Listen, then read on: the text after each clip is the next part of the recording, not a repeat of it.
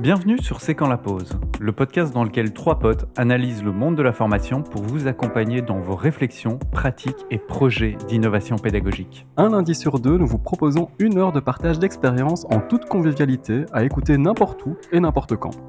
Aux commandes, Jérôme, Nico et Lio. Nous sommes tous les trois acteurs du monde de la formation et explorateurs du futur de l'apprentissage. Envie de nous suivre? C'est le moment de prendre une pause pour y voir plus clair.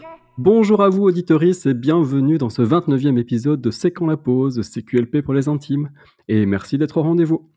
Pour cet épisode sur le marketing en formation, je serai contredit par mes néanmoins fidèles compagnons de route. Le premier est bien plus qu'un virtuose des balles en l'air, il est également un expert reconnu dans le monde de la formation. Sa maîtrise de l'art du jonglage se combine harmonieusement avec son expertise dans le développement de talent. Quiconque passe entre ses mains s'élèvera, chutera, s'élèvera de plus belle, etc. En s'appuyant sur les leçons apprises à l'école Sefer Clown, qu'il fréquente encore régulièrement, il encourage la confiance en soi, la prise de risque calculée, la persévérance et la mesure d'impact. Hello Jérôme, merci d'être là. Salut Lio, merci pour cette belle, euh, belle description hein, qui fait le lien entre apprentissage et jonglage, ou jongler avec ses apprentissages. C'est beau, hein? Euh, C'est ouais, C'est tout c'est- toi. Ah, À merci, merci. Euh, Depuis le début de l'année, quand d'autres euh, s'instruisent ou contribuent à faire évoluer la société, lui, il court. Il court vite, souvent, longtemps. Déjà 66 heures cette année et près de 1000 kilomètres, seul. Régularité, certes, mais aussi rigueur, discipline, voire ascétisme. En tant que coureur, il s'est notamment fixé des objectifs ambitieux, persévérer et repousser ses propres limites. Il applique cette même mentalité à son expertise et son activité de conseil, en encourageant les autres à se fixer des objectifs élevés et à travailler avec détermination pour les atteindre. Salut Nico. Tout roule, si je puis dire? Ouais, salut, salut Léo, salut euh, Jérôme. J'ai vu effectivement que tu étais assez assidu euh, à suivre mon compte Strava et, et à commenter certaines de mes sorties de, de course.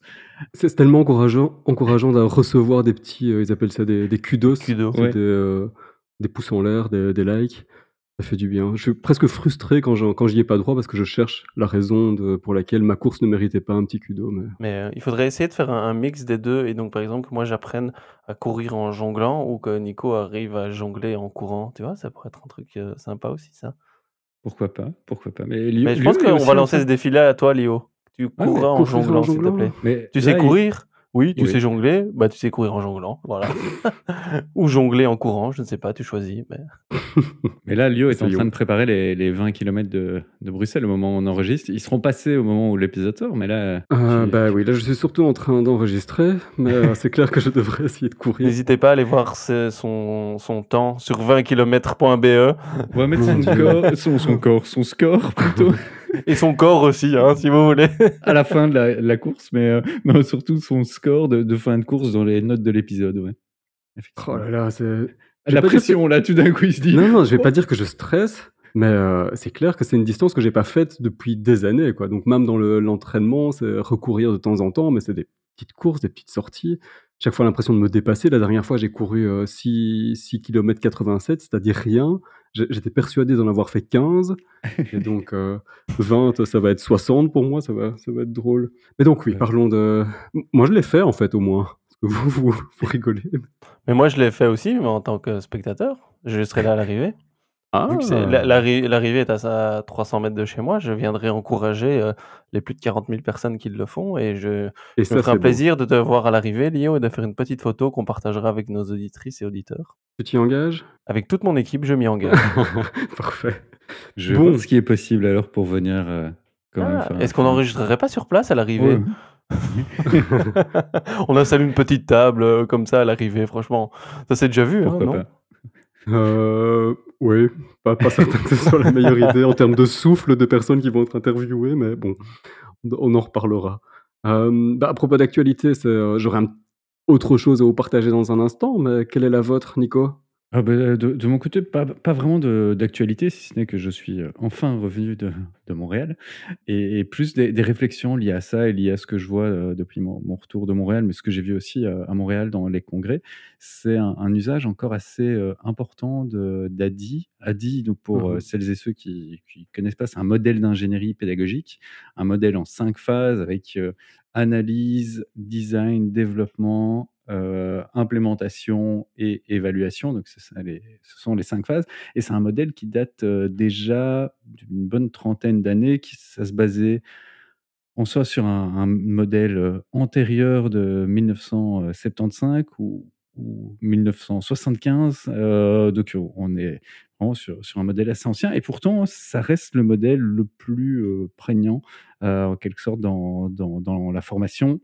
Dans les colloques que j'ai pu voir, enfin les les conférences que j'ai pu voir, c'est un modèle qui est énormément utilisé encore aujourd'hui, même pour les expériences dont je vous parlais la dernière fois sur la réalité virtuelle. Beh, ces expériences en réalité virtuelle, elles ont été, heu, conçues à partir de ce modèle-là et pourtant il y a des nouveaux modèles qui qui apparaissent. Il y a, heu, notamment le SAM, Mmh mh. heu, qui est un modèle, beaucoup plus agile, qui intègre les itérations et cetera. Il y a un modèle que je promeus, heu, moi-même en quelque sorte, heu, mais qui se base sur, heu, la conception d'expériences d'apprentissage ou learning experience design et je me demandais un peu, voilà, c'est ma réflexion, c'était de dire, heu, ADDIE est encore très présent, qu'est-ce qui d'après vous, une question plutôt aussi pour vous, qu'est-ce qui fait que ce modèle soit encore, si, utilisé dans le milieu de la formation? Alors qu'il y a quand même d'autres modèles qui qui viennent, d'autres Mmh mh. modèles qui montrent en partie leur efficacité donc heu, votre avis?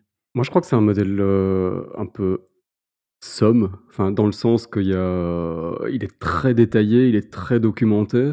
Mmh mh. D'une part, il y a ça, on a on a quasi la garantie qu'on va traverser, heu, qu'on va interroger tous les points, qui pourraient être pertinents d'interroger, donc il est sans doute très lourd aussi Mmh mh. et d'une autre part, il y a le côté, la formation, c'est un petit peu lourd à faire, heu, à faire bouger, quoi, donc heu, dès qu'on a trouvé un modèle, fonctionnel, on va mettre, X années à à en aborder un nouveau parce qu'on a on y a une inertie lente et on est habitué à celui-là et je pense que ça se tient à ça.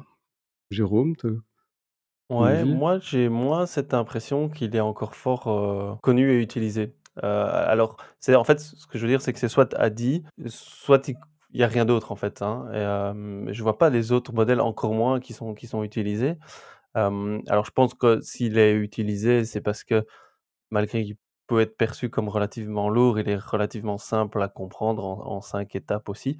Mmh mh. Heu, donc donc voilà. Maintenant par rapport aux autres modèles, moi mon ma vision est plus OK, à la limite, peu importe le modèle, c'est surtout comment est-ce qu'on l'utilise et comment est-ce qu'on c'est animé parce que j'avais eu tout un débat à un moment avec quelqu'un qui dit: «Oui, mais SAM est beaucoup plus agile, heu, il y a Mmh le» mh. et mais finalement ADDIE, c c'est juste il y a 5 étapes, ça dépend comment tu tu les utilises aussi. Tu peux le voir en mode très cascade, hein, ce pourquoi il était enfin, comment il était construit à la base, hein. Une étape, tu Mmh mh. valides et puis l'autre ou simplement, OK, c'est juste être sûr que tu dois passer par les 5 étapes, mais tu peux faire des allers-retours.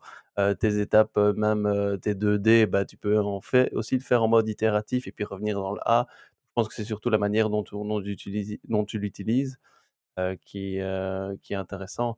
Moi, j'ai souvent l'impression que c'est plutôt le modèle, DIE qui est utilisé, donc développement, implémentation, évaluation et les analyses design, heu, manquent, heu, man manquent un petit peu, heu, manquent un petit peu aussi. Donc voilà, il y en a même ici qui disent: «Bah, le le E à la fin, en fait, il doit être vu à la fin de chaque Mmh étape», mh. hein, donc heu, Ouais. analyse, puis évaluation, design, évaluation, pour, heu, pour le faire justement plus en mode, heu, en mode itératif. 2e petite question pour, peut-être aussi introduire, l'épisode. C'est une question vraiment que je me pose notamment par rapport à l'ouvrage que je suis en train d'écrire où je décris un peu un nouveau modèle d'ingénierie pédagogique. Est-ce qu'il y a une importance pour vous dans dans le nom du modèle?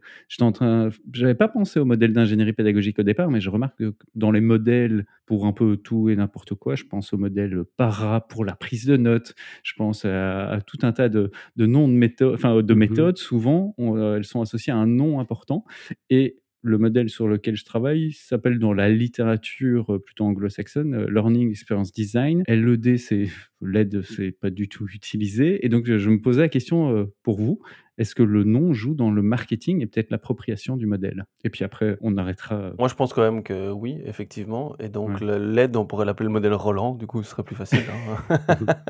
Donc à partir de maintenant, ce sera le modèle, le modèle Roland. Heu, non, je pense que le le nom peut un peu jouer. Maintenant, est-ce que là, c'est déterminant à ce que ça fasse le succès? C'est clair que si c'était un modèle qui s'appellerait, heu, XZ, heu, 47 de WO, bah oui, c'est plus compliqué à retenir. Pense que le succès d'ADDIE aussi, c'est que, bah, voilà, il y a 5 lettres, c'est facile à retenir et ça donne chaque fois une étape. Donc pour Ouais. ça, en soi, c'est facile. Maintenant, est-ce que Kirkpatrick est plus facile à retenir ou Bloom? Je J'en sais rien, quoi. Je sais pas, je pense que ça peut avoir une influence, mais sans que ça soit, déterminant. Ouais, au au niveau prise de notes, moi je j'utilise pas Para, j'utilise plutôt, enfin organisation du savoir plutôt, j'utilise, Access et je me rends compte aussi que c'est, heu, un un un acronyme qui a été, à mon avis, pensé, parce qu'on aurait pu imaginer d'autres synonymes, pour que ça sonne bien et pour qu'on le retienne et et c'est vrai que je crois que Para, s'il portait un autre nom, un nom de personne, j'oublierais quels sont les les 4, heu, les 4 constituants clés comme Access où il y en a, c'est A. C, C, E, S, S, bah, je peux retomber dessus plus facilement donc je crois que c'est un bon, heu, un bon moyen mnémotechnique. Ouais, donc ici, avoir un un modèle où les étapes, heu, forment un acronyme peut être, assez intéressant quand même. Dans bah, dans cer dans certains cas, mais je pense qu'effectivement, maintenant qu'on en discute, le peut-être le succès de Hadi, c'est ça aussi, c'est quand on va l'expliquer à quelqu'un, on dit: «Hadi, bah, voilà, il y a 5 lettres, il y a 5, heu, avec le pro avec la la la particularité qu'il y a 2 D, donc pour ces Mmh mh. 2 phases-là, quoi. Alors les les auditeurs qui, heu, nous écoutent, mais qui connaissent pas le le SAM, pourraient dire: «Il y a 3 lettres, c'est encore plus simple». En fait, non, heu, SAM, c'est Successive Approximation Model et c'est un modèle, heu, plutôt avec de la préparation, l'itération, du design et puis du développement itératif. Donc il y a dans le SAM, en 3 lettres, il y a 4 étapes qui ne sont en fait pas Ouais, les 3 lettres et cetera. Donc c'est c'est pour ça que j'avais aussi cette, heu, réflexion, mais merci. Voilà, c'était un peu une actualité, réflexion, questionnement, mais vraiment un un usage important d'Hadi et j'espère à un moment, pouvoir, apporter un peu Même dans le nom du modèle, il faut être, il faut être pédagogique, Ouais, ou il faut être marketing, hein. Ça fait peut-être le lien avec l'épisode d'aujourd'hui aussi. ce sera ce sera la question.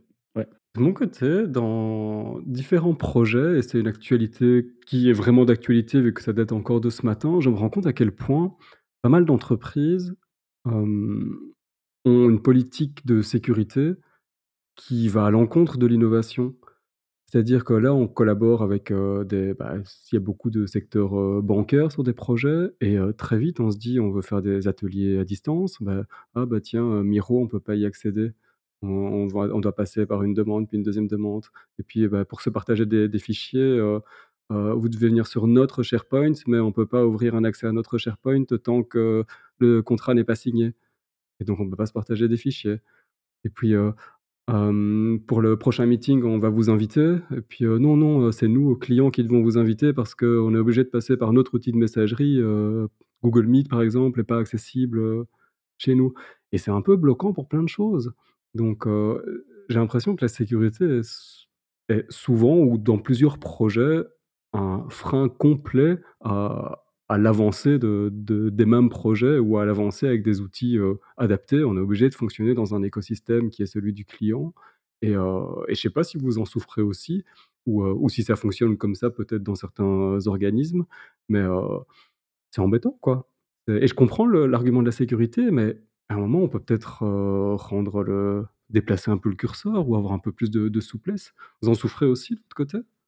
Ouais, moi, clairement, dans dans les projets dans lesquels je je suis, souvent, ça peut poser, heu, des des soucis et enfin, sur la collaboration, heu, en termes Mmh de de travail. C'est pour ça que je je vis un vrai calvaire avec Teams parce que j'ai plusieurs comptes Teams dans plusieurs Ouais, ouais. organisations. Mais donc pour voir un peu mes messages dans chaque organisation, je dois me déconnecter à chaque fois d'une organisation, arriver dans une autre parce que le multi-compte fonctionne, mais au sein d'une même organisation entre plusieurs équipes, pas forcément, heu, entre plein d'organisations différentes. Enfin bref, Heu et donc il y a ces ces problèmes un peu d'ergonomie, mais à côté de ça, dans la conception de formation, effectivement, ça peut poser, heu, des soucis, mais c'est aussi un prérequis technique à prendre en compte dès le départ, Mmh mh. heu, de se dire qu'est-ce qui va être faisable et moins faisable?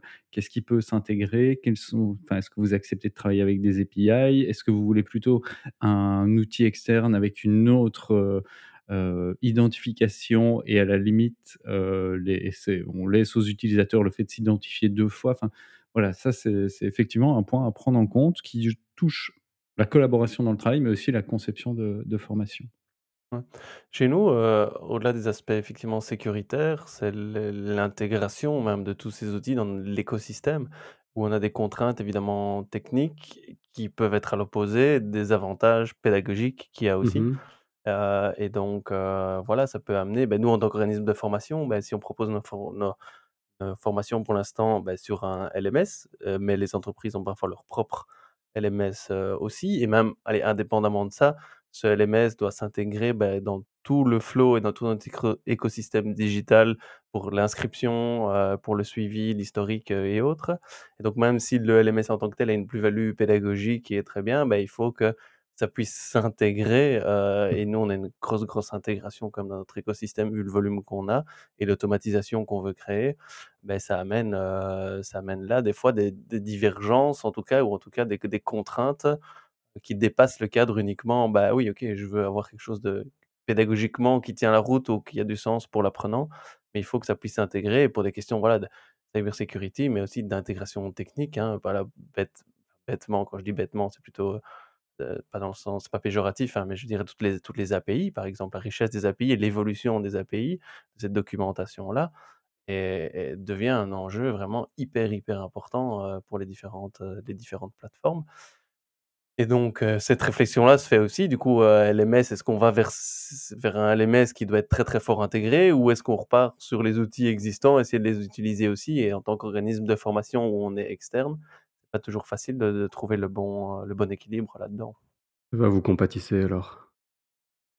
Oui, cla Ouais, clairement et c'est Ouais. vraiment, heu, parfois même un un pour moi, un critère de go, no go avec un client lorsque je le Mmh mh. rencontre, heu, la la 1re fois ou qu'on fait un 1er atelier de de pré-analyse pour voir si on va enfin, comment travailler ensemble. Je sais que ce que je propose, la manière dont je propose de travailler, les outils, l'idée de prototypage ne fonctionne pas dans tous les organismes, demande une certaine agilité de de certains organismes et heu, avec certains clients, je sais que ça ça ça ne fonctionne pas ou ça n'a pas, heu, fonctionné. On l'a vu, heu, très vite et et on n'a pas on n'a pas travaillé ensemble Mmh mh. parce qu'ils avaient besoin soit d'une autre approche, soit que l'environnement ne permettait pas cette, agilité, une agilité, technique également, quoi. Mmh mh. Oui et nous on a aussi ça, hem, allez avant on était fort sur, heu, conseiller à tous nos formateurs dans la conception de formation, heu, bah, voilà maximum allez pas un pas conseiller un maximum d'outils pour un maximum d'outils, mais en tout cas de laisser la liberté à chacun de choisir les outils qu'il préférait, qui se portaient enfin qui se prêtaient plus à l'atteinte des objectifs qui étaient fixés, heu, ou autres et là maintenant on a un petit peu changé de stratégie en disant: «Beh, en fait on va se concentrer sur 3-4 qui nous semblent les essentiels, mais qui nous permettent justement d'être le plus intégrés, flexibles et Ouais. utilisables dans l'environnement, le plus fluide en tout cas, dans l'environnement et dans son utilisation». Donc heu, parce qu'il y a toutes ces contraintes effectivement, donc qu'on vient d'énoncer, qui nous permettent pas d'être aussi flexibles, heu, qu'on voudrait l'être, heu, aussi. Donc là où on était, bah, on essaye d'intégrer un maximum, bah, on se rend compte dans la réalité, c'est pas toujours possible. Donc on se concentre plus, on identifie 5-6 alors c'est des effets limitants parce qu'on dit: «Mais celui-là fait pas exactement ce que je voudrais, je voudrais en utiliser un autre», mais ça malheureusement voilà, ça fait partie des contraintes, contraintes. Bah, à ce stade, on est encore vraiment dans la technique, la technologie comme un une contrainte plus que comme un service, quoi. Ça arrive assez souvent ton côté, qu'est-ce qui t'occupe toi, Jérôme, pour le moment? Hem, de mon côté, je voulais je voulais revenir et bon après j'ai l'impression que ça devient un peu le fil rouge de tous les épisodes. C'est évidemment ce qui devient incontournable, c'est tout ce qui est AI et intelligence artificielle. Hem, mais là, j'ai l'impression que, il y a un petit cap qui a été franchi, dans le sens où je vois de plus en plus de gens se lancer dedans, tester et donc je vois tous les jours des nouveaux outils, mais des nouvelles, des nouvelles choses qui sont testées. Les gens partagent un peu: «Ah mais j'ai testé ça, il y a ça, il y a ça, il y a ça». Heu, donc heu, ça je trouve quand même un côté un peu rassurant, de dire: «OK, les gens essaient de de plus en plus de le prendre en main, heu, de tester des choses aussi, de le comprendre, de voir quelles sont les les potentialités, et les possibilités, chacun dans sa propre pratique». Donc ça, je trouve ça plutôt, heu, plutôt positif et et du coup, bah, chez moi dans mon équipe, bah, donc je coordonne un centre, heu, un centre d'expertise PEDA, heu, bah, arrive vraiment la question: «OK, maintenant qu'est-ce qu'on fait avec tout ça et comment est-ce qu'on on approche? Quel est un peu notre plan, dire d'attaque, hein, pour, tout comment intégrer, heu, AI de manière générale dans toute notre offre de formation et dans toutes nos pratiques?» et donc voilà, là, je suis en train d'un peu réfléchir sur comment est-ce qu'on peut aborder la question, plutôt que de dire: «OK, on y va, on va tester, tous les outils en sachant qu'il en en sort tous les jours». Non, c'est d'abord: «OK, qu'est-ce qu'on veut? Comment on veut l'approcher?» et donc voilà, tout ça est dans cette réflexion-là. Donc j'ai l'impression que et moi-même, je le vois dans ma pratique maintenant, c'est: «OK, on a découvert, on a un peu, essayé d'un peu plus comprendre et maintenant on se dit: "OK, maintenant on passe à la phase, on met vraiment le nez dedans, et on plonge dedans pour voir ce que ça donne". Et surtout que chez vous, c'est pour un usage à répercuter chez vos formateurs. C'est pas vous Tout pour à la fait. conception nécessairement, mais Bah, ça va être pour la conception, pour les formateurs, mais c'est ça qui est intéressant de voir, c'est à comment on accompagne nos formateurs, comment est-ce qu'on met dans nos formations et même nos nos clients, de manière générale, beh, voilà, est-ce qu'on doit pas avoir une partie dans notre offre de formation qui explique ce que c'est, comment Ouais. l'utiliser, quel impact ça a pour les Mmh. métiers, comment est-ce qu'on peut accompagner aussi nos entreprises là-dedans? Donc il y a différents, heu, différents aspects et et je pense qu'on doit vraiment maintenant prendre le train le train en marche, heu, maintenant et donc c'est quand même excitant, heu, mais c'est évidemment très, très large et donc c'est pour ça que maintenant je suis plus dans une réflexion: «OK, quel angle on va prendre et par quoi on va on va commencer?» mais il faut il faut commencer quoi, ça Je trouve que c'est une bonne approche, déjà de de partir de ce qu'on veut, plutôt de ce Mmh qu'on mh. peut. C'est ça souvent le problème, c'est on se dit: «Bah tiens, qu'est-ce de quoi est-ce qu'on est capable avec tous les outils qu'on a à disposition?»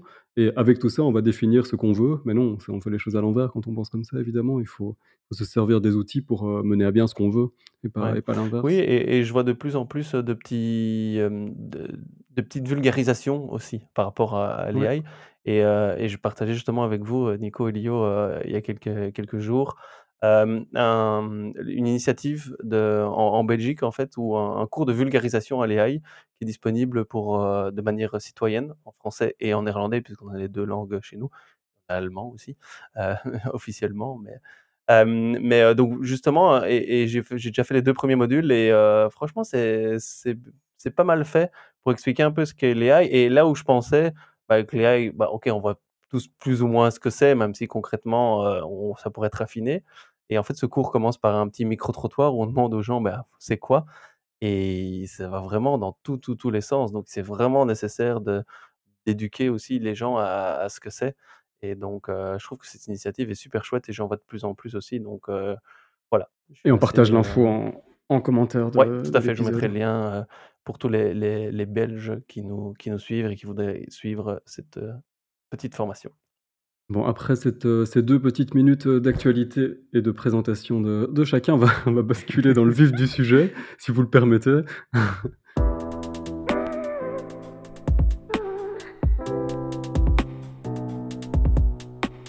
Le vif du sujet, c'est-à-dire le marketing en formation, pour rappel. Il y a eu un changement dans la stratégie de formation en entreprise ces dernières années, passant plutôt du push de formation obligatoire à une forme de responsabilité individuelle de chacun à se former. Les catalogues sont fournis et ouverts, les algorithmes s'occupent des suggestions, les reviews avec les managers sont le lieu de faire, heu, des bilans réguliers et dans le meilleur des cas, les collaborateurs apprécient l'absence d'ob d'obligation. Dans le pire des cas, ils se forment pas et dans la plupart des cas, ils n'ont pas le temps de se former et moins encore de filtrer les contenus les plus pertinents pour leur emploi actuel ou leurs aspirations. Alors on voit les limites assez tôt. On se dit que si le management ne gère pas la formation, en fait, le collaborateur et je caricature évidemment, le collaborateur en fait une activité tout à fait périphérique et la sous-valorise. On reviendra sur, heu, ces caricatures ensuite, hein. Donc il faut informer, il faut orienter, il faut séduire, il faut convaincre à se former et le marketing de la formation est né comme ça et sert tant celui qui incite à se former que le public cible de la formation en les aidant à y voir plus clair dans l'offre et en l'amenant à se lancer, à s'engager. Donc ça ça sert les 2 parties quelque part et sans en faire la publicité, pas du tout parce que je les connais pas, heu, j'ai rien suivi, j'ai à peine lu, de quoi il s'agissait, mais on a des, des formations qui existent sur le sujet. Donc j'ai remarqué qu'il y avait une formation, stratégie de communication et marketing pour responsables, formation, d'une journée complète en présentiel ou encore, heu, booster votre marketing de la formation, stratégie, innovation et bonnes pratiques de 2 heures en en distanciel ou présentiel. Donc c'est quelque chose d'assez récent, vous pensez, ce besoin de marketing? Vous le ressentez, vous? Et les collaborateurs ne se forment pas ou n'importe comment sans sans ce marketing? Nico? Ouais, je partage ton analyse sur l'évolution du du monde de la formation et ce côté de formation qui était, heu, obligatoire à une formation plutôt choisie, heu, délibérément par rapport à un besoin et cetera. Aujourd'hui, je dirais qu'il y a, quand même un, autre, changement co concomitant qui nécessite, le marketing ou qui montre la nécessité en tout cas du marketing. C'est le fait que la formation formelle dans les entreprises est de plus en plus en concurrence avec la formation, on va dire, informel et et choisi par les participants, heu, parce que lorsqu'ils vont être rencontrés lorsqu'ils vont rencontrer un problème dans le cadre de leur travail, beh, ils vont soit se tourner vers un collègue, se tourner vers, heu, une vidéo, heu, YouTube. Si c'est un problème plus important comme, développer une politique AI pour, son équipe, pédagogique, beh, ils vont peut-être suivre une formation en ligne. Ah beh, tiens, en fait, c'est ce que Jérôme fait.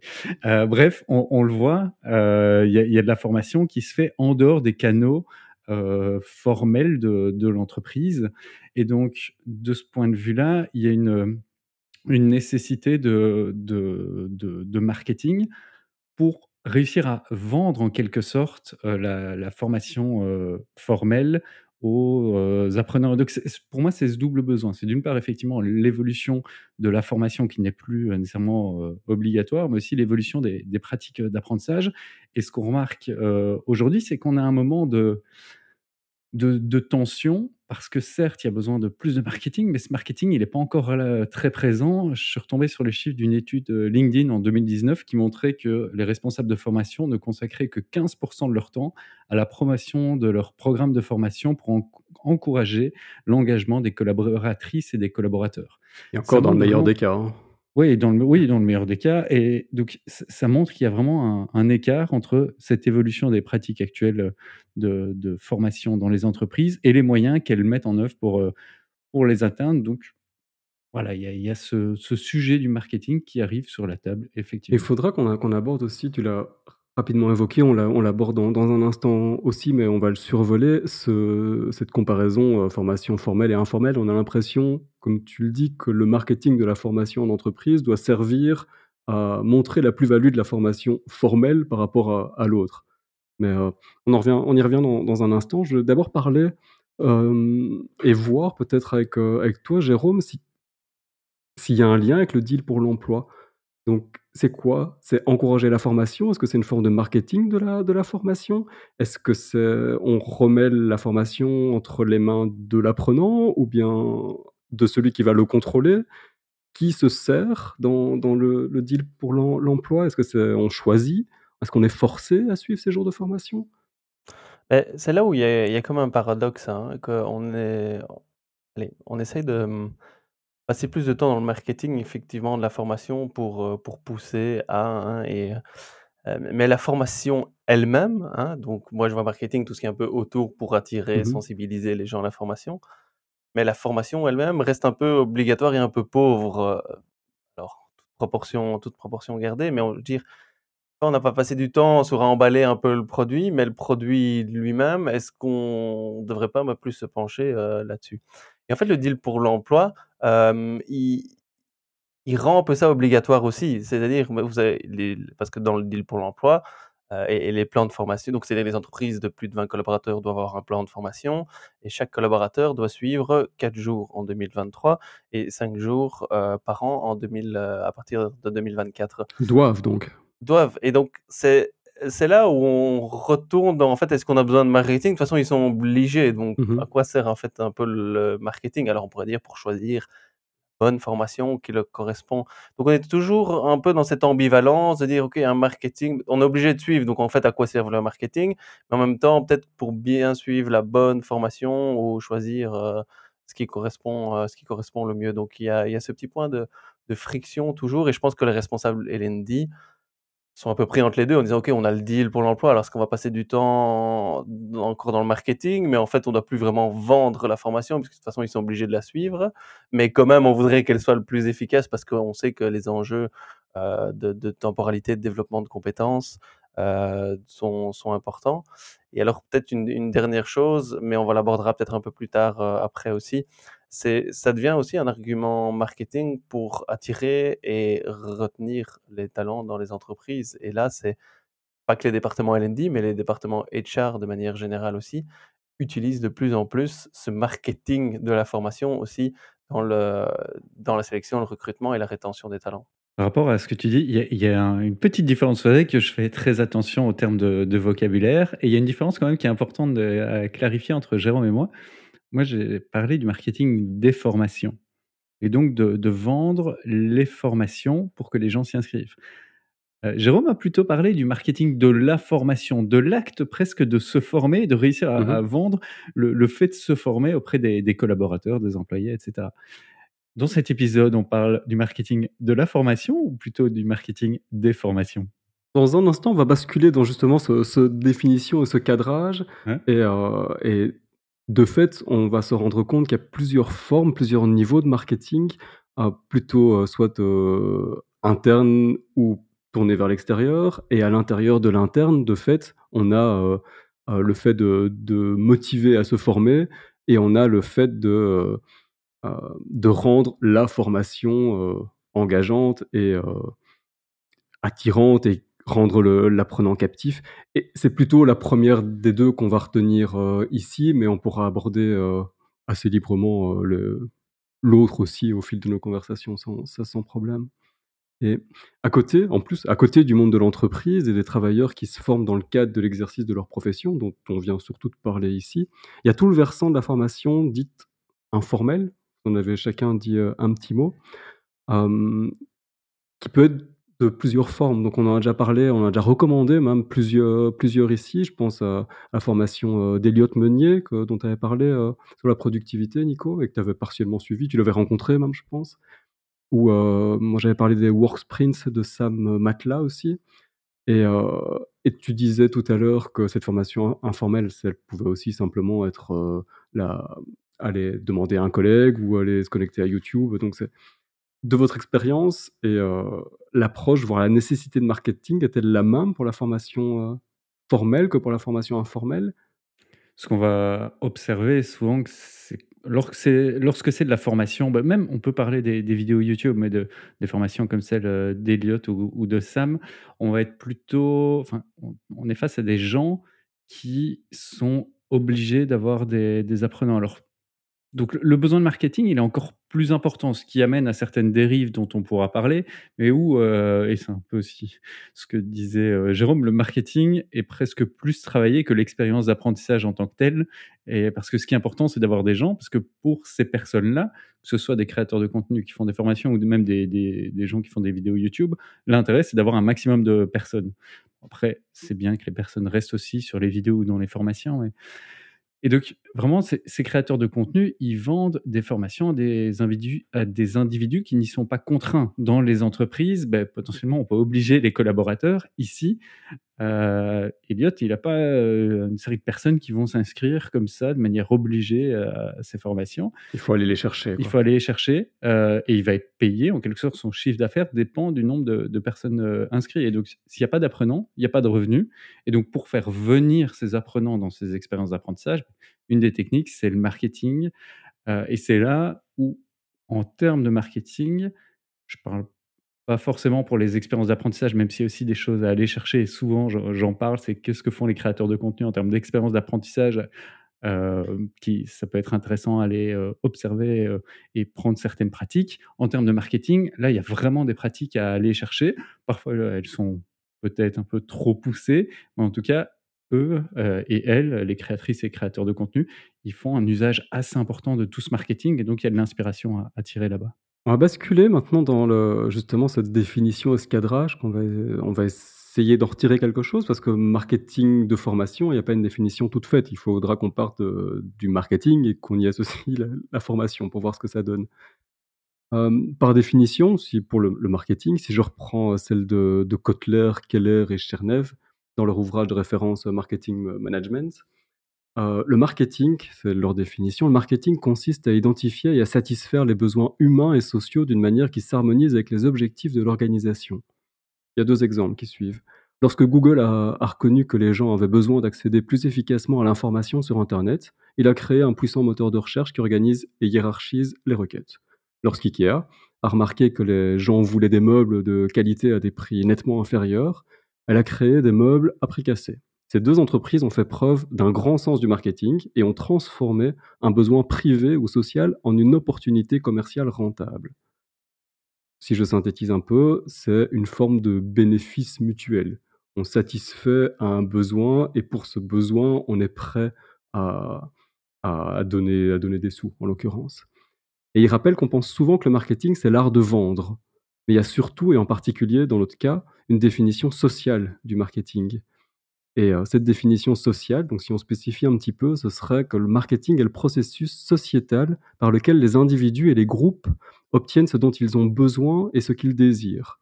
Ce processus consiste à créer, offrir et échanger avec autrui des produits et des services de valeur. Ça veut dire quoi tout ça, donc dans le monde de la formation? C'est quoi le besoin des apprenants? Et c'est quoi un service de valeur? Vu qu'on on est moins dans de l'argent, on est plus dans de la valeur, donc plus dans quelque chose de social que d'économique, donc je vois je pense que ça s'applique mieux au monde de la formation, mais c'est quoi? Jé Jérôme, tu commenterais ça comment? Je pense que, dans le monde de la formation, si on reprend le fait de définir les besoins, heu, je pense qu'il y a toute une partie des apprenants qui sont pas conscients de leurs besoins, heu, non plus et donc si tu reprenais l'exemple, d'IKEA, OK, je veux ça, est-ce que mais je pense que dans la formation, dire: «Est-ce que j'ai besoin de développer mes compétences?» ou «Est-ce que je suis conscient, en tout cas, que j'ai une certaine, lacune ou un besoin de développement de compétences?» je pense qu'il y a cet enjeu-là aussi et donc dans le marketing, hein, dans la valeur qu'on peut proposer, ça pourrait aller jusqu'à détecter quel est son besoin ou prendre conscience de son besoin. Déjà, je pense que ça, c'est peut-être spécifique ou en tout cas, on peut aller un peu plus loin le monde de la formation.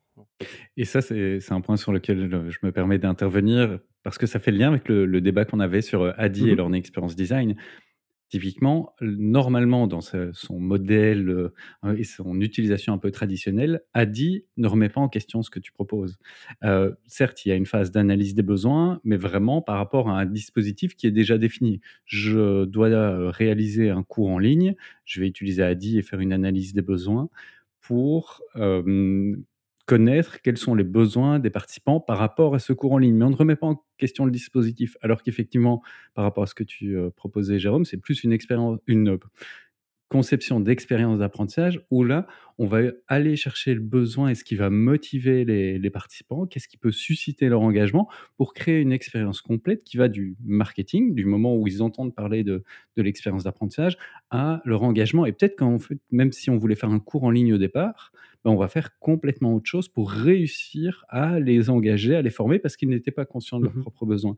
Donc ça, c'est quand même une dimension importante qui est pas souvent mise en œuvre dans la formation parce qu'on le dit peut-être ici, heu heu: «Oui, c'est normal, on fait comme ça». Non, dans la formation, on se dit: «On doit former les gens à ça», beh, comment est-ce qu'on va les former?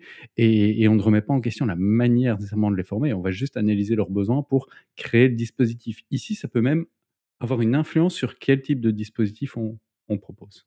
Moi, dans ma pratique, je remarque souvent des effectivement des incompétents inconscients, hein, si on reprend ces différents niveaux et je pense que là est vraiment l'enjeu aussi ou si on prend un marketing hors de la formation, c'est OK, on va bon alors dans le marketing aussi, hein, il y a tout le débat sur est-ce qu'on crée pas finalement un besoin qui n'existait pas, hein et donc du coup après on propose un produit qui va répondre à à ces besoins.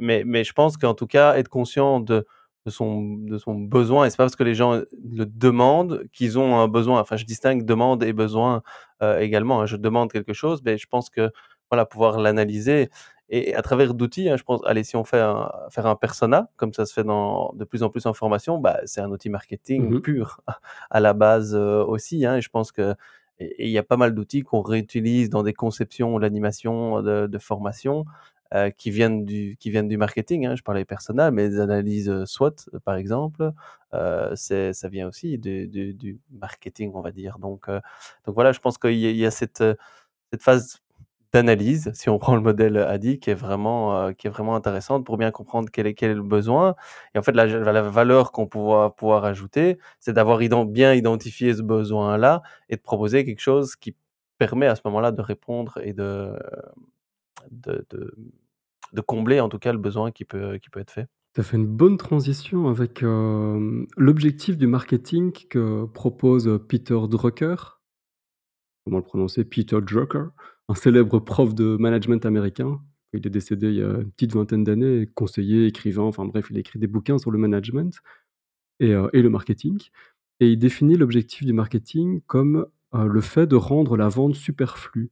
Donc l'objectif, je le cite ici: «L'objectif du marketing est de connaître et de comprendre si bien le client que le produit ou le service lui convient et se vend de lui-même. Donc idéalement, le marketing devrait aboutir à un client prêt à acheter. Il suffit alors de rendre le produit ou le service disponible. Donc il y a ce côté, heu, vraiment, heu, séduction, avoir pris conscience d'un besoin, heu et après, on n'a même plus besoin d'aller, le vendre quelque part. On le rend disponible, suffit. Petite synthèse donc, on observe qu'il y a 2 niveaux de marketing, j'en parlais tout tout à l'heure, heu, 2 niveaux à considérer et les 2 sont du marketing interne ici. On suppose que le client consommateur est à l'intérieur de l'entreprise, dans notre cadre. D'une part, on a le fait de former et motiver les employés et ici je cite, Kotler encore: «Les personnes mieux formées présentent 6 caractéristiques qui améliorent la qualité du service: compétence, courtoisie, crédibilité, fiabilité, réactivité et aptitude à la communication». C'est la première, donc heu, le fait de former et motiver les employés et d'autre part, et c'est surtout d'ici que l'on va parler, mais heu, peut-être, heu, du premier point également, donc on tranche pas vraiment. Le fait de rendre le produit formation le plus séduisant possible auprès de notre consommateur apprenant, de façon, à ce qu'il y souscrive le plus spontanément et avec le plus d'envie possible. En d'autres termes, ça vous va si on comme cadre, vous voulez ajouter des éléments, peut-être sur le marketing externe, donc pour l'extérieur de la formation, dont on parlera plutôt pas trop ici? Est-ce que les entreprises ont intérêt à se vendre en avançant leur politique interne de formation? Donc ça, ça pourrait être, heu, un exemple de marketing externe et j'en observe aussi déjà pour redonner un petit élément que dans les offres d'emploi, par exemple, souvent, une, une entreprise se vend en disant qu'il est possible de se former. Donc est-ce que c'est du marketing aussi? Selon moi, c'est effectivement du marketing. C'est ce qu'on appelle la marque employeur. C'est toute la partie, heu, marketing, heu, dans les entreprises qui permet de de valoriser la vision de l'entreprise, sa mission, ses valeurs, les services qu'elle met à disposition de ses ses collaborateurs et collaboratrices et donc de ce point de vue-là, effectivement, c'est du marketing et c'est vraiment un enjeu pour le recrutement aujourd'hui, pour la fidélisation et Jérôme en parlait. Je pense que même en dehors des entreprises, lorsqu'on regarde, heu, bah, les créatrices et créateurs de contenu, il y a eu, hem, il y a, une pratique assez, heu, courante qui est ce qu'on appelle le building public ou la construction en public et qui est un peu la même chose appliquée mmh, aux créatrices et créateurs de contenu. C'est que lorsqu'ils vont créer une formation, ils vont en parler, ils vont interroger, heu, leur, heu, base, de d'utilisateurs. Ils vont expliquer ce qu'ils sont en train de lire à propos de ces sujets-là, expliquer comment ils vont, l'expliquer le présenter. Ils vont, faire des captures d'écran de la plateforme lorsqu'ils sont en train de travailler sur des contenus et cetera et tout ça, toute cette communication, heu, externe sert finalement après à la promotion des formations. Donc c'est effectivement quelque chose qui est, heu, qui est assez, heu, présent. C'est de se vendre et se vendre quasi non-stop aussi par la communication. Comme tu le disais, c'est finalement rendre le moment de la vente ou même l'acte de vouloir vendre presque invisible. Mmh Parce que, c'est ça, au-delà de rendre la vente invisible, c'est de de réussir à faire que le processus de vente soit soit invisible et qu'on ait déjà envie d'acheter avant même que ce soit mis en vente, parce que ça a l'air vraiment intéressant. Et c'est là où on retombe, pour terminer sur ce que Jérôme disait, c'est si le produit est bon, bah, finalement, les gens vont avoir, envie de de le suivre, de suivre une formation. Encore faut-il qu'on ait assez communiqué sur cette formation pour qu'on ait donné, heu, assez envie de le suivre et là, on peut peut-être aller, heu, s'inspirer du côté de certaines startups qui vont annoncer leurs produits parfois plusieurs mois avant qu'ils sortent, heu, juste avec quelques écrans et avec quelques explications. Il faut une il faut une, heu, waiting list, une liste d'attente et les gens ont ensuite envie d'utiliser le produit alors que le produit n'existe pas, parce qu'on a commencé à communiquer dessus. Donc voilà, il y a des petites, heu, pratiques à aller rechercher de ce côté-là. Je pense que, mmh, ce qu'il faut faire attention et c'est ce que je disais au début, c'est que le marketing après on va attirer les personnes, hein, comme tu disais Nico, bah, OK, on a envie d'avoir le produit,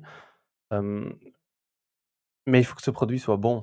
Et alors après on peut réut parce qu'on parle évidemment avant, mais je pense que, heu et moi j'essaye de faire attention aussi sur après, en fait, heu et une fois que les gens ont consommé le produit ou ont suivi la formation, hem, parce que de plus en plus aussi avec des scores NPS, des recommandations, des des, témoignages, hein, on voit de plus en plus sur, sur les sites aussi, heu, des des ces pratiques un peu marketing, mais aussi qui arrivent dans l'information. Voilà, un tel a suivi cette formation, voilà ce qu'il en pense et ils utilisent vraiment ça aussi. Donc j'essaye et j'espère en tout cas qu'on continue à à quand même faire attention aux produits qu'on va proposer et pas mettre tout dans l'emballage, mais que ce qui est ce qui est suivi et je pense que ça va être obligatoire parce que justement avec tous les reviewing qu'il peut y avoir avec plein de plateformes, heu, différentes, ça arrive aussi dans le monde, de la formation. On voit des plateformes comme Udemy ou autres, ils basent quasi tout leur «marketing» entre guillemets là-dessus, sur quel score, heu, allez, quel est le score de recommandation qui est donné par les utilisateurs et beaucoup vont s'inscrire, sur base de ça, aussi. Et donc je pense que là aussi, il y a tout intérêt à avoir des bons produits, hein, donc pas mettre tout le marketing et une fois qu'à la limite ils ont ils sont inscrits, ils ont suivi le produit, bah, moi c'est bon, heu, mais maintenant ça va bien au-delà de ça aussi et donc on doit être attentif à ça à ça aussi, avoir un bon produit sinon on risque, heu, de se tirer une balle dans le pied.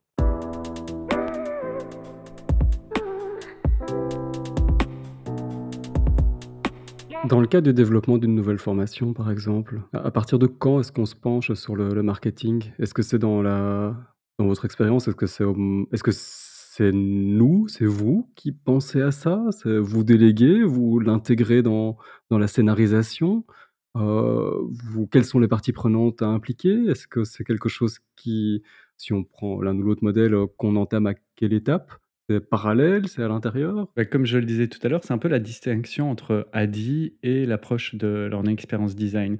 Dans ADI, en fait, le marketing, la communication, ça arrive souvent au moment, heu, du I, de l'implémentation. C'est à ce moment-là qu'on va on va réfléchir à comment est-ce qu'on communique, heu, pour la diffusion du dispositif. Dans une approche d'expérience d'apprentissage, heu, le marketing, il va être intégré dès le début, car c'est un peu ce qu'on va chercher, dans dans cette ex idée d'expérience d'apprentissage, c'est l'engagement des participants dès leur, heu, prise de connaissance du dispositif, jusque dans le dispositif et donc on n'est pas juste à réussir à les engager pendant qu'ils suivent la formation, c'est vraiment même en amont de cette formation et donc pour donner un exemple concret, sur un projet que les plus, heu, fidèles auditrices et auditeurs commencent à connaître, ce projet c'est Slalom, la plateforme pour les ouvriers.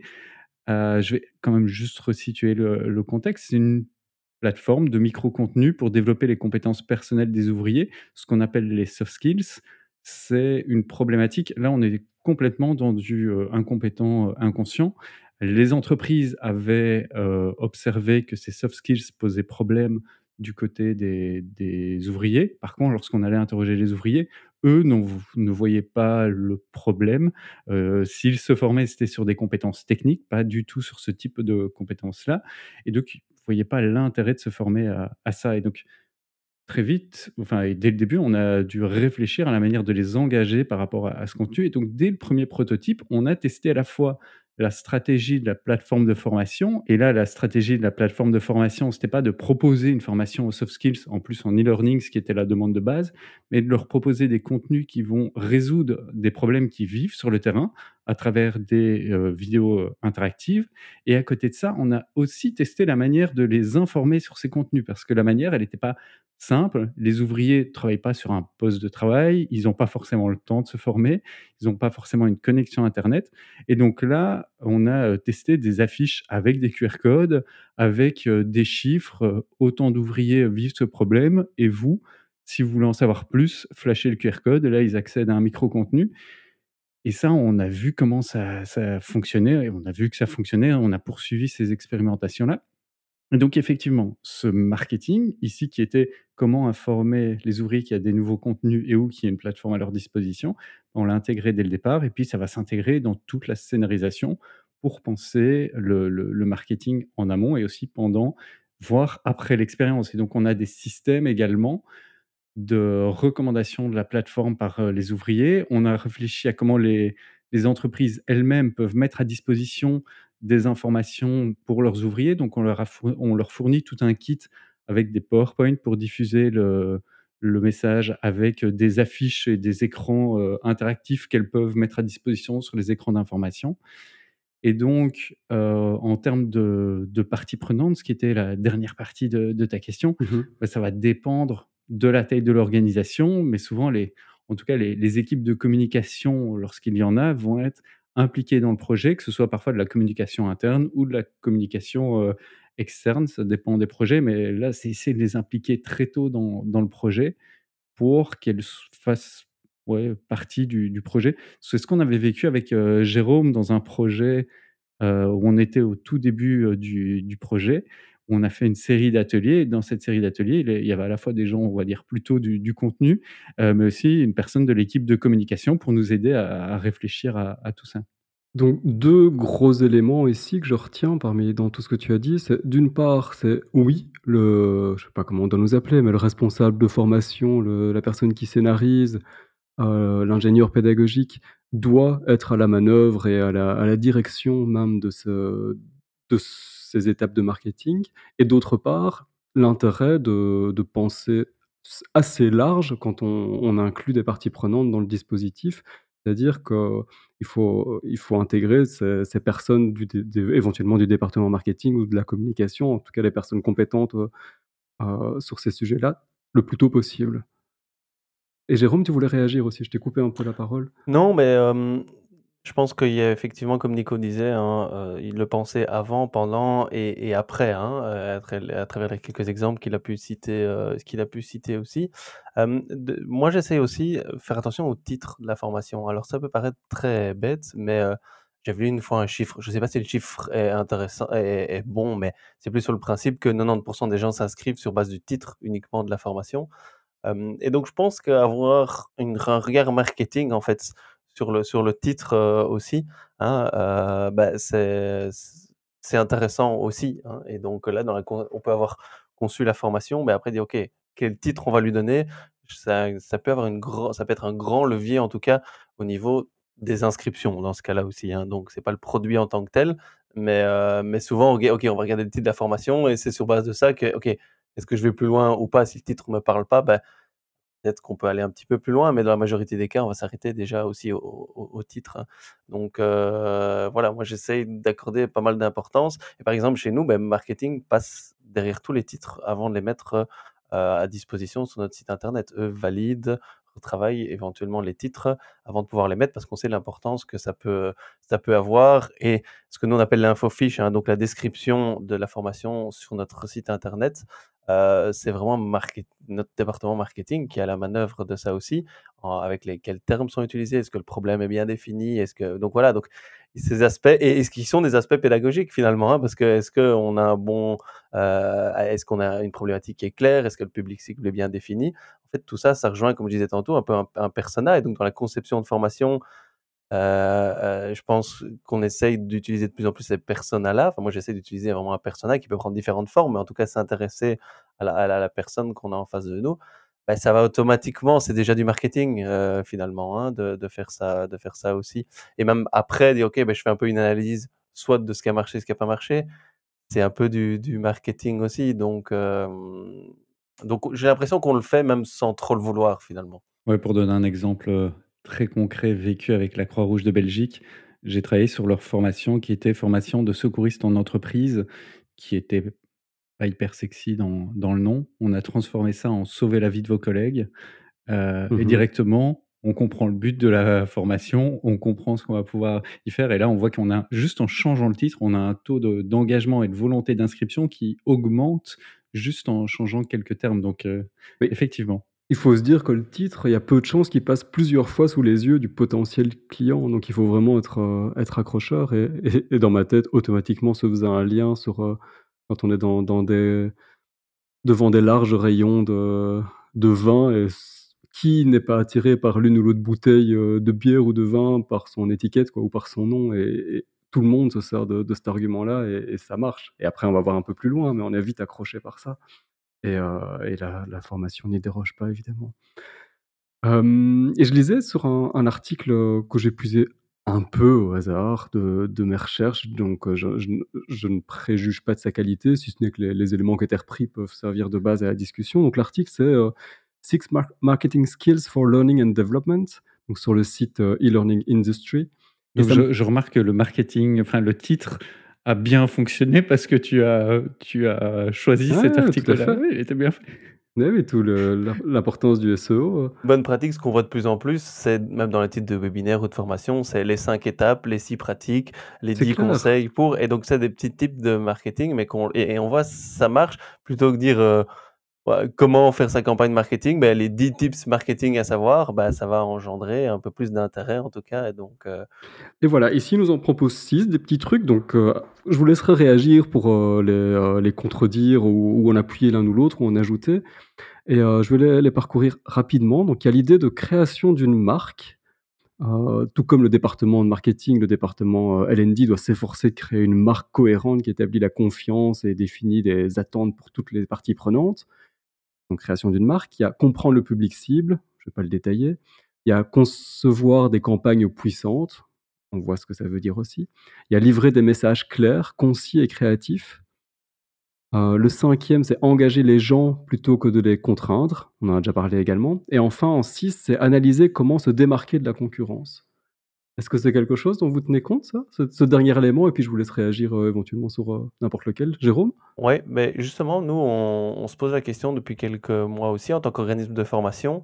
Heu, bah, il y a de plus en plus de concurrence, directe ou indirecte, hein, avec d'autres organismes de formation ou ne fût-ce que la place de la formation ou les académies dans les différentes entreprises, ou autres et donc voilà, se diffère se dire qu'est-ce qui va nous différencier, et heu et donc quel est l'avantage concurrentiel, heu, pour le dire? Et donc c'est aussi des termes très management, stratégique ou autre, mais heu, ou marketing, mais qu'on va utiliser. Il dit: «Mais en fait, finalement, pourquoi est-ce que les gens viendraient suivre une formation chez nous? Qu'est-ce qui nous différencie?» et alors après après l'avoir identifié, c'est communiquer dessus et donc je parlais il y a quelques épisodes que nous, on veut vraiment mettre le focus sur l'impact et dans nos questionnaires d'évaluation aussi, de voir quel est l'impact que ça a. Heu, chez nous, notre département marketing, beh, nous, ça, peu importe les scores d'impact qu'on pourrait avoir, mais utiliser ça aussi comme argument marketing en disant: «Beh, voilà, nous, c'est ce qu'on veut, c'est ce qu'on va mesurer, c'est ce qu'on veut mettre en avant» et rien que ça, le fait qu'on on y est attentif, consi peut être considéré comme un avantage concurrentiel. Point important aussi du marketing, de Sephora et puis on pourra revenir à ton, au aussi, heu, tips et pris, heu, quelques quelques notes, quelques réflexions sur ce que tu as proposé. Mais vous avez une signature pédagogique, enfin, vous définissez en 6 grands ingrédients ce qu'est une formation Sephora.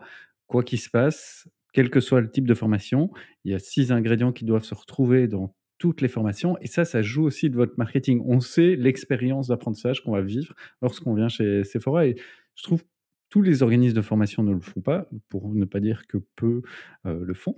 Heu et je trouve que c'est une bonne pratique parce que ça ça crée une cohérence et ça sert au marketing de de de Sephora. Ça précise Oui le point de vue aussi, hein. Ouais. ouais et et c'est là où je dis, il y a les effectivement l'aspect marketing de cette signature, heu, pédagogique, hein, notre fameuse clé en en 6 éléments, où on veut proposer la même expérience et donc le doux rêve, c'est de dire: «OK, quand vous allez chez IKEA», pour reprendre, heu, IKEA, on sait ce qu'on a, on aura un meuble en kit, heu, qu'on va devoir ramener. Mais on va suivre une formation chez Sephora, beh, on sait ce qu'on a et pourquoi on vient, heu, pourquoi on vient aussi. Et donc voilà, mais alors c'est pas toujours évident, c'est ça a l'air bien beau comme ça, hein, mais dans la réalité, beh, voilà, des outils qui permettent de chaque formation de scanner, hein, donc on a 20 ces 6 ingrédients sont traduits en 23 critères. Donc chacune de nos formations passe à travers ces 23 critères, un peu quality check avant d'être mis sur le marché. Donc heu, voilà, mais ça demande, tout c'est pas si facile que ça que ça non plus. Mais je pense que, heu, il y a un vrai un vrai enjeu là à se distinguer aussi et d'utiliser c'est pas parce qu'on est dans le monde de la la formation en tant qu'organisme de formation, qu'on doit pas utiliser ces éléments marketing aussi parce que ça reste, heu, voilà, un marché qui est très, très, très concurrentiel quand même aussi, direct ou indirect comme je le disais. Donc hem, ouais, il y a plein de choses et peut-être encore un petit un petit partage d'expérience aussi là-dessus. Bah, on a lancé il y a quelques, heu, il y a quelques années maintenant, 2-3 ans, nos learning snacks qui sont des petits webinaires, qu'on utilise et là, en live et donc la question, c'est aussi est-ce que c'est un produit marketing ou est-ce que c'est un produit de formation? Et on n'a pas la réponse en fait, parce que c'est un peu c'est un peu des 2 puisque Mmh ça mh. aide à la notoriété, mais en même temps, on veut faire apprendre quelque chose, heu, à à à nos apprenants, à même à travers un un webinaire ou en tout cas leur donner une certaine information. Donc heu, voilà, c'est ça, il y a c'est un peu cette dualité-là, heu, aussi, heu, qu'on essaie de prendre, heu, prendre en compte. Je pense que s'il y a un élément à retenir, heu, c'était le 1er. Alors je sais plus si c'était le Sur la marque peut-être? la marque, voilà. Ouais. Typiquement, la marque, c'est un peu la signature pédagogique de Sephora dont dont je parlais, que Jérôme a a explicité et ce qu'on peut entendre dans les propos de Jérôme, c'est que faire une marque et ce qu'on appelle en en marketing et communication une plate plateforme de marque, et ici qui se traduit dans dans la signature pédagogique, ça va créer un cadre qui va pouvoir être utilisé à différents niveaux. Ça crée un cadre vraiment marketing qui permet de définir ce qu'est une formation, heu, Sephora et de dire aux futurs apprenants à quoi ils vont être et elles vont être confrontés. Comme, heu, Jérôme le disait, ça donne aussi un cadre lorsqu'une nouvelle formation est créée. Est-ce que la formation répond à l'ensemble des critères qui permettent de rentrer dans cette signature pédagogique? Ça peut également être une manière de de je sais pas si si Jérôme et Sephora comptent le faire, mais une manière d'évaluer les formations pour être sûr du point de vue des participants que les ces participants ont vécu cette signature pédagogique concrètement durant la la formation. Donc de ce point de vue-là, créer ce cadre, créer cette marque, pour moi, c'est le premier point parce que ça va être un point structurant. Les autres, effectivement, vont être, heu, vont être importants, mais il y a ce ce 1 qui crée un cadre important pour la suite du marketing et qui pourra être utilisé en dehors également du marketing. C'est super important aussi pour le j'ai entendu plusieurs témoignages et parfois très proches pour le personnel en charge de la création des formations. Souvent, on a du personnel, heu, donc heu, des, heu, ils portent des noms différents, hein, des ingénieurs pédagogiques, dans certaines entreprises qui créent des, ou ingénieurs de formation qui créent des formations et heu, ensuite ces formations ne trouvent aucune valori valorisation, heu, par ailleurs. Et du coup, tu as un personnel qui a l'impression de travailler dans le vide. Et heu et c'est pas du tout motivant, c'est pas du tout engageant. Donc heu, ce marketing est aussi un appui et une valorisation de ce travail qui est fait, par, par ces ingénieurs, pédas en interne super super important à mes yeux aussi. Ouais. Jérôme, tu voulais réagir? Oui, parce qu'en fait, moi, ça me je me dis, dans le département L&D et même moi, hein, donc j'ai organisme de formation en centre d'expertise, hem, je, je on me dirait demain: «Tu dois engager quelqu'un», Mmh mh. heu, j'essaierais d'avoir quelqu'un qui a un vrai regard, un marketeer quoi, vraiment ce regard marketing là aussi, malgré qu'on soit un centre d'expertise, heu, pédas.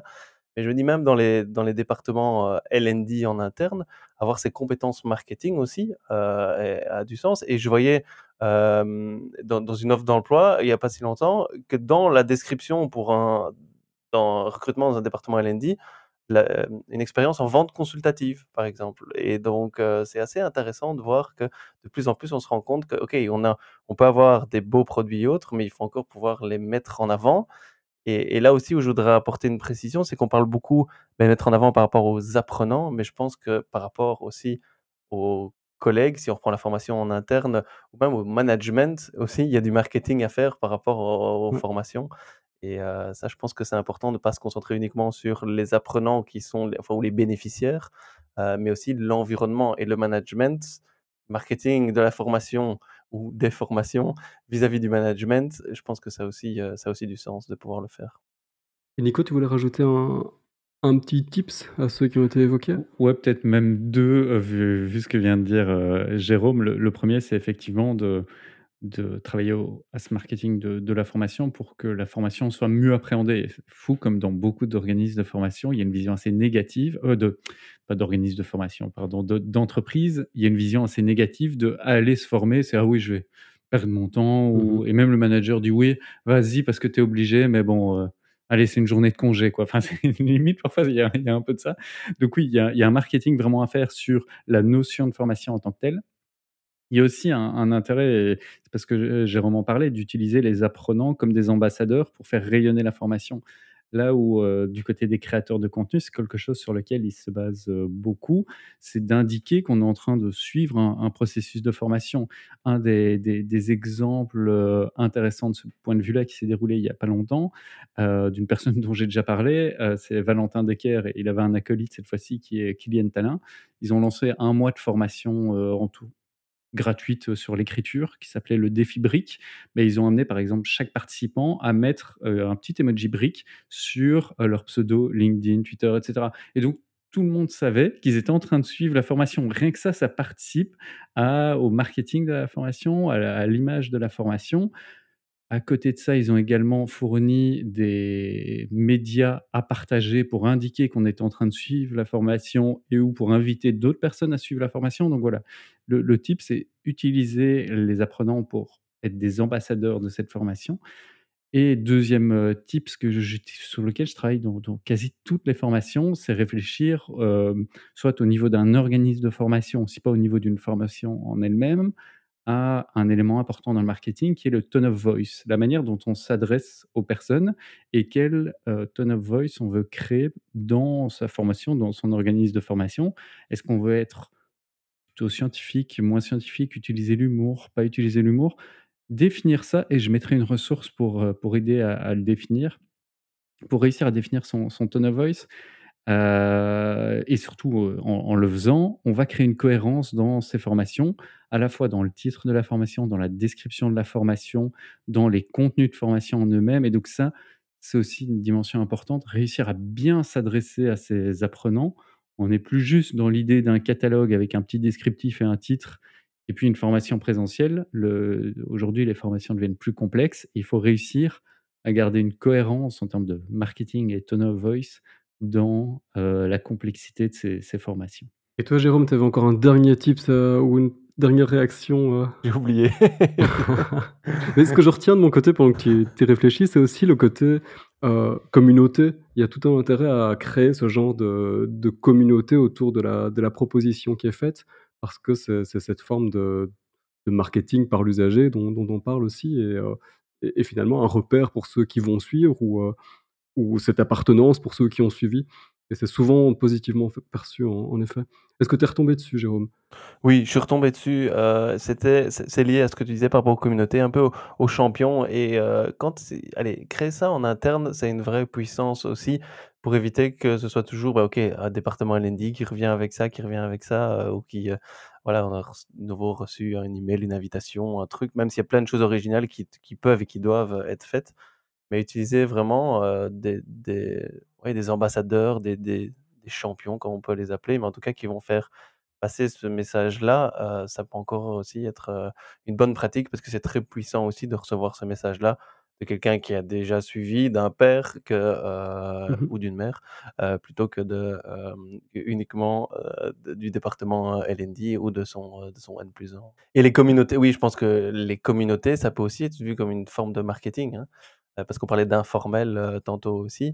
Bah, l'apprentissage informel via des communautés, on sait que les personnes ont un gros sentiment d'appartenance. Hein, dans, la, dans la pyramide des, besoins de Maslow, bah, l'appartenance à un groupe fait partie des principaux, ben voilà, je pense que ça aussi, c'est super, euh, super important et super puissant comme levier.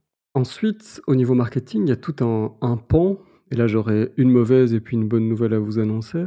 Donc, euh, une fois qu'on est dans la, conception de dispositifs, donc le côté le plus micro peut-être du marketing, il faut savoir comment est-ce qu'on va œuvrer euh, à notre échelle au meilleur engagement de l'apprenant. Donc, comment est-ce qu'on va les tenir, les maintenir captifs et captiver ces apprenants?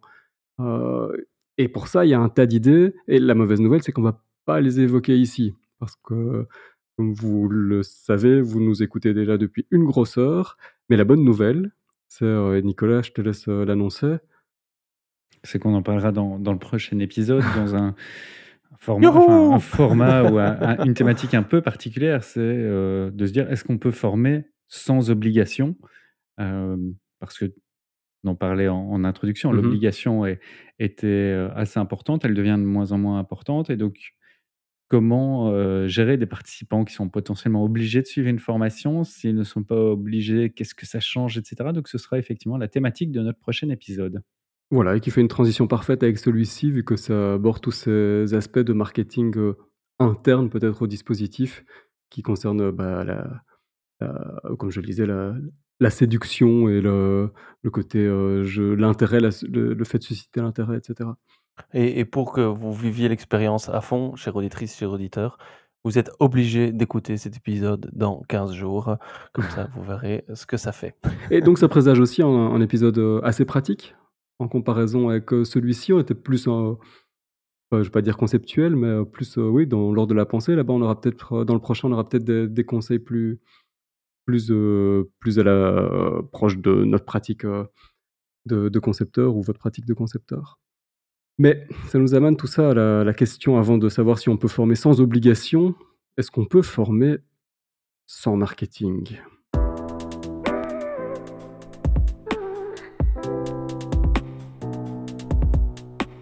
Je vais peut-être garder la main pour commencer.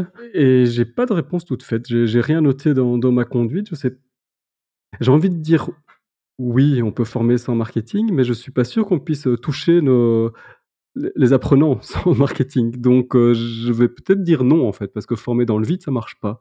Donc heu, non, on peut pas on peut pas former sans marketing. Vous en pensez quoi, vous, Nico? Effectivement, pour moi, c'est un peu ça.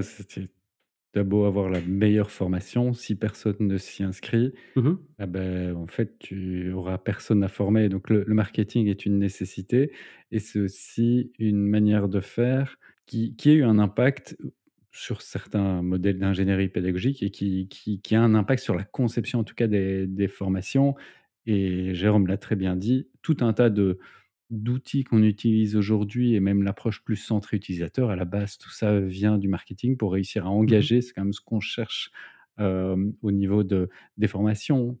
Être capable de bien former, on a pas mal de théories là-dessus, mais c'est pas parce qu'on a le meilleur contenu et les meilleures pratiques pédagogiques. Après, il faut encore réussir à engager les apprenants et là, le marketing a pas mal de choses à nous apporter, même pour notre pratique pédagogique.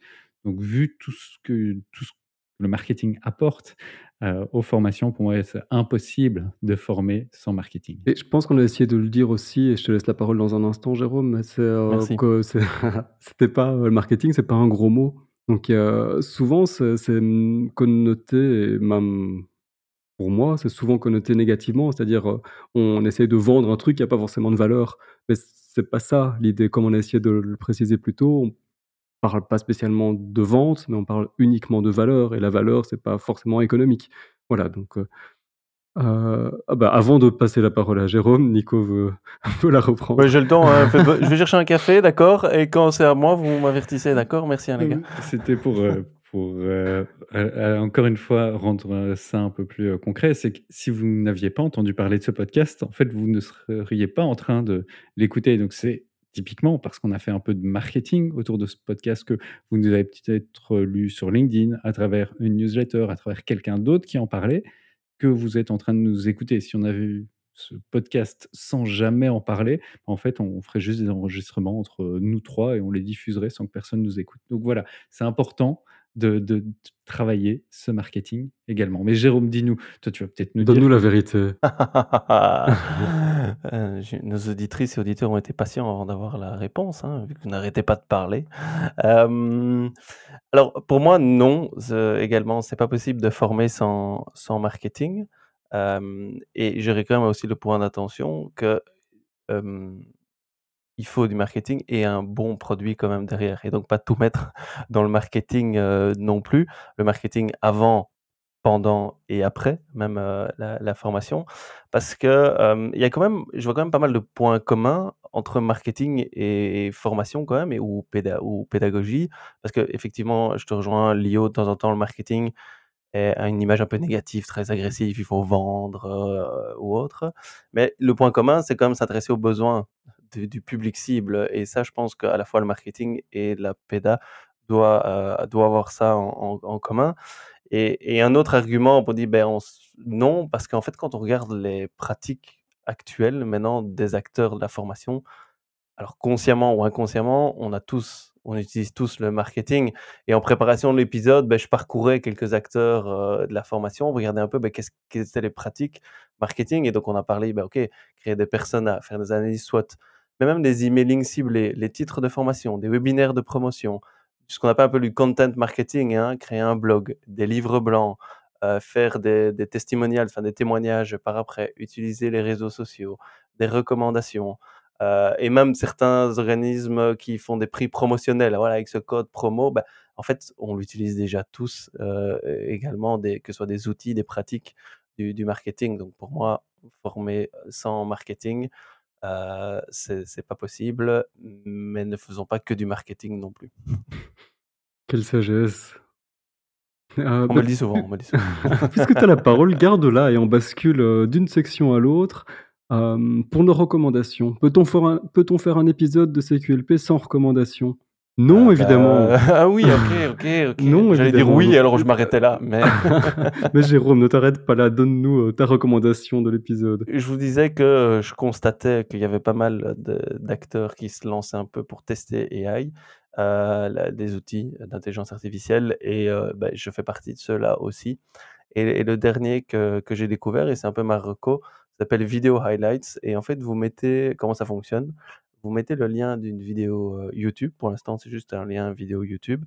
Et automatiquement, il vous fait, alors le script, ce serait trop facile, un résumé en fait, et un chapitrage même, et un résumé minute, enfin, par seconde, à telle seconde. Voilà l'idée essentielle. Et, j'ai testé ça avec des vidéos où, que je n'avais jamais vues moi-même, hein, qui duraient de fois 15-20 minutes. Et en 30 secondes, il fait presque la table des matières, mais plus que la table des matières avec les points essentiels à retenir. Et j'ai voulu évidemment tester ça sur des vidéos où je connaissais le contenu, je mmh savais, je les avais déjà visionnées. Et ben, c'est assez bluffant, hein. C'est assez c'est assez dingue aussi et donc je pense qu'à la fois pour quelqu'un qui a pas le temps de regarder une grande vidéo et qui veut, enfin une vidéo relativement longue et qui veut avoir les idées, principales ou, ou quelqu'un ou allez, je pense aussi à certaines personnes qui ont du mal avec certaines vidéos, ou autres, ben, allez au niveau en termes d'accessibilité aussi et d'inclusion, ça peut aussi être un outil qui peut être vachement utile. Vous pouvez exporter même après en format texte toute cette, Uniquement en tout, ce résumé là aussi, donc, et en plusieurs langues, donc c'est assez, euh, c'est assez puissant et c'est assez dingue, quoi. Je l'ai vu dans la conduite, je suis allé le, le tester. Je l'ai testé sur un webinaire que j'ai euh, donné et qui est euh, disponible sur YouTube.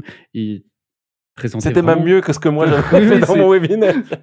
Ça, résumait les choses et donc j'envisageais presque de, me dire mais est-ce qu'on est-ce que même pour le podcast, on ne sortirait pas le podcast en, vidéo YouTube non répertorié, comme ça personne ne les trouve euh, On vient coller euh, l'URL de cette vidéo non répertoriée et ça fait un résumé du podcast avec les grands points, avec chaque partie. Et ce qui était dingue dans ce webinaire, c'est que il y avait vraiment introduction. Ben là, les animateurs se présentent. Nicolas est telle personne, Sophie est euh, voilà sa fonction. Et ensuite, ils introduisent le webinaire. Euh, le webinaire va parler de ça, ça, ça. Et ensuite, vraiment, ça, ça suivait. Enfin, et, ça va au-delà du. Parce qu'à un moment, je me dis, il va tenir compte un peu du chapitrage que fait YouTube euh, automatiquement. Ah non, il n'y avait même pas de, chapitrage dans il, tient même pas compte de ça en disant, bah, en fait, je reprends le chapitrage de YouTube et puis je prends les grands titres. Et en fait, pas du tout, quoi. Et c'est assez, c'est assez Et surtout à la vitesse à laquelle il est fait. Comme je disais, j'ai testé des vidéos de 30 minutes et en une minute, il fait le, il, fait le, résumé avec les idées principales. Et même où, enfin, il y avait même un, TEDx, hein, vous savez que j'aime bien les TEDx, mais qui recommandait où contacter la personne qui donnait le TEDx. Enfin, c'est assez, c'est assez bluffant. Ah, c'est dingue, ouais, je vais tester ça aussi. Voilà, c'était de mon, de mon côté, ce sera plus humblement, mais encore une fois, un, petit outil qui vous permet de prendre des notes, mais pas comme les autres. C'est pas juste un outil qui va remplacer Loxec ou Obsidian. Non, c'est un outil complémentaire. Il s'appelle Draft au pluriel, Drafts, donc euh, brouillon au pluriel. Et c'est pas neuf comme application, c'est plutôt, je pense qu'ils en sont à leur version 39, euh, donc ils sont actifs, mais aussi là depuis longtemps. Et ce que ça permet de faire, c'est que déjà, dès qu'on clique, ça ouvre une page blanche, donc c'est pratique. Il n'y a pas le souci d'organiser les notes. Euh, on fait plein de notes et le but, c'est de, quelque part, les accumuler, d'avoir un espace euh, comme un petit, un petit calepin où on peut noter. Et la force de Draft, c'est toutes les, actions qui suivent. C'est-à-dire qu'on a un volet latéral qui nous permet, et la communauté en développe plein, et on peut en le faire aussi nous-mêmes, euh, qui nous permet de, de, faire quelque chose de ces notes. Donc en un clic, on peut envoyer cette note, par exemple, dans Obsidian à tel endroit.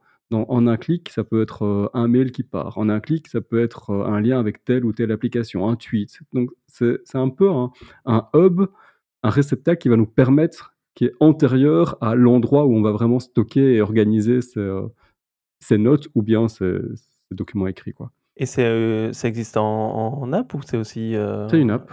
c'est une app quoi, Ouais, ouais, c'est une app. Il y a un petit, euh, web clipper qui permet de de capturer du texte quand on navigue aussi et ça le met en draft, mais c'est vraiment l'endroit d'où on va faire quelque chose de notre prise de notes. Une app uniquement sur un l'écosystème Apple? Point Je suis pas allé vérifier, Mathieu vient de le j'ai vérifié, oui. Voilà, pardon. Mais tout de même. Et qui fait plein de choses euh, gratuitement, et euh, notamment pas mal d'actions. Et il y a une version payante pas trop chère, euh, mais sous forme d'abonnement, comme c'est toujours le cas maintenant. Donc abonnement annuel, je pense qu'on doit être à 30-40 dollars par an, et qui permet d'en faire un petit peu plus, et notamment soutenir le travail des développeurs. Voilà, donc c'est Draft, ça. Nico? Alors de mon côté, je suis en train de réfléchir en quelque sorte à mon prochain, projet. Après, heu, la newsletter, heu, maintenant la newsletter ça roule. J'ai commencé le podcast avec vous. Après le podcast, heu, avec vous qui roulait, j'ai commencé à écrire un livre. Bon, le livre roule pas voilà, ça prend du temps, mais je me dis: «Beh, pourquoi pas aller vers autre chose?» de la vidéo, non, ça prendrait trop de temps. Par contre, j'ai je sais pas, de plus en plus, attiré par certaines personnes, j'ai envie de faire des choses peut-être sur Twitch ou des des choses en direct, en tout cas partager le travail en direct, partager mes usages d'outils dans des vidéos, heu, en direct et pas commencer à produire une vidéo sur, heu, mes usages de certains outils parce que je j'en serais presque incapable, du moins j'ai pas envie de prendre, heu, tout ce temps, mais par contre le faire, en direct lors de petites sessions, pourquoi pas? Et c'est pas ça que je voulais vous recommander parce que je n'ai pas encore de chaîne Twitch à vous recommander. On verra, ça restera peut-être juste une idée, que je ne concrétiserai pas. Par contre, je regarde beaucoup, de de contenu, Twitch et un peu, YouTube et beh, il y a peu de gens, j'ai l'impression, sur Twitch en matière de learning design. Par contre, il y a des designers et des graphistes et je voulais vous en recommander, heu, 2 qui sont, heu, Bastille UI et Ballo. Ballo est belge, Bastille est français, heu, à Lille et sur leur chaîne, YouTube et Twitch, bah, ils vont partager, leur travail. Ils vont, par exemple, refaire toute l'identité graphique d'un commerçant. Ça, c'est du côté de Ballo. Il a fait une vidéo, heu, récente, heu, sur le sujet et il va expliquer comment il refait toute cette identité de de la 1re rencontre avec, heu, le commerçant jusqu'à la livraison de cette identité. Bastille, lui, de son côté, fait des sessions de travail en live et donc il parta il est freelance. Il va partager, en direct et des gens le suivent en train de travailler il partage comme ça ses sessions de travail. Il va faire des sessions il va critiquer les portfolios de certaines personnes. Va faire d'autres sessions où, il propose à des personnes de lui envoyer des logos et cetera pour les retravailler et cetera. Donc je trouve que c'est assez, inspirant pour voir le travail en train de se faire, voir les processus de travail et donc si vous avez un intérêt un peu pour le design, je vous conseille, ces ces chaînes-là et puis sinon, je vous conseille aussi ces chaînes pour la la dimension un peu pédagogique que que ça peut apporter. Une sorte de compagnonnage à l'ère de de de YouTube et de de Twitch, de voir quelqu'un d'autre en train de faire, de lui poser des questions et cetera et ça m'inspire pas mal. Bête question de vieux con, heu, Twitch, c'est accessible aussi ouvertement que YouTube ou bien il faut se créer un compte ou bien il faut passer par une app? Effectivement, donc non, c'est quand la personne est en direct, on peut suivre sa chaîne sans se connecter. Par contre, le fait de se connecter va permettre de dialoguer à travers le chat avec la personne, permet de commencer à avoir des des emotes, sortes d'emojis propres à Twitch, heu, permet de débloquer un certain nombre de choses. Donc ce qui est intéressant sur Twitch, c'est qu'il y a tout un univers en quelque sorte de gamification et de de de de de possibilités d'abonnement et cetera. Heu, mais ici, oui, vous pouvez aller, consulter leur contenu, en tout cas sur Twitch, s'ils sont en direct, pour découvrir, heu, tout ça. Je pense que la seule condition, c'est qu'il faut un compte TikTok, mais heu, Même pas. On peut pour plus. toi, Lio, c'est pas un c'est pas un problème. Parce qu'être un vieux con, c'est de pas avoir de compte TikTok, ça, c'est juste ça, mais heu, Twitch, c'est c'est pas grave. Un très vieux con alors. Bon, ben, merci beaucoup, heu, à tous les 2. Merci à vous qui nous écoutez. Si, heu, si on peut vous demander ça, ce qui serait cool, c'est que vous partagiez, l'existence de ce podcast ou l'un ou l'autre épisode que vous avez bien aimé avec, avec 2 amis, avec 2 connaissances que ça pourrait intéresser. Ça nous ferait bien plaisir et ça leur fera sûrement plaisir également de d'avoir connaissance de de nos discussions. Sur l'épisode heu, suivant, pardon, on en a déjà dit 2 mots, donc ce sera, heu, Nicolas à la manœuvre et ce sera la formation sans obligation où on va traiter de tous ces moyens qui permettent de toutes ces techniques qui permettent de compenser, heu, l'absence d'obligation. Donc il faut, heu, il faut captiver, heu, quelque part pour, heu, pour garder quelqu'un qui n'est pas obligé d'être là ou pas. On va on va en parler la la s la dans 2 semaines et donc merci à vous, heu, auditoristes. Merci Nico, merci Jérôme et on se retrouve, dans 2 semaines. Salut! Merci à toi pour cette animation. À dans 2 semaines. Salut! Salut! Salut à tout le monde. Ciao, ciao.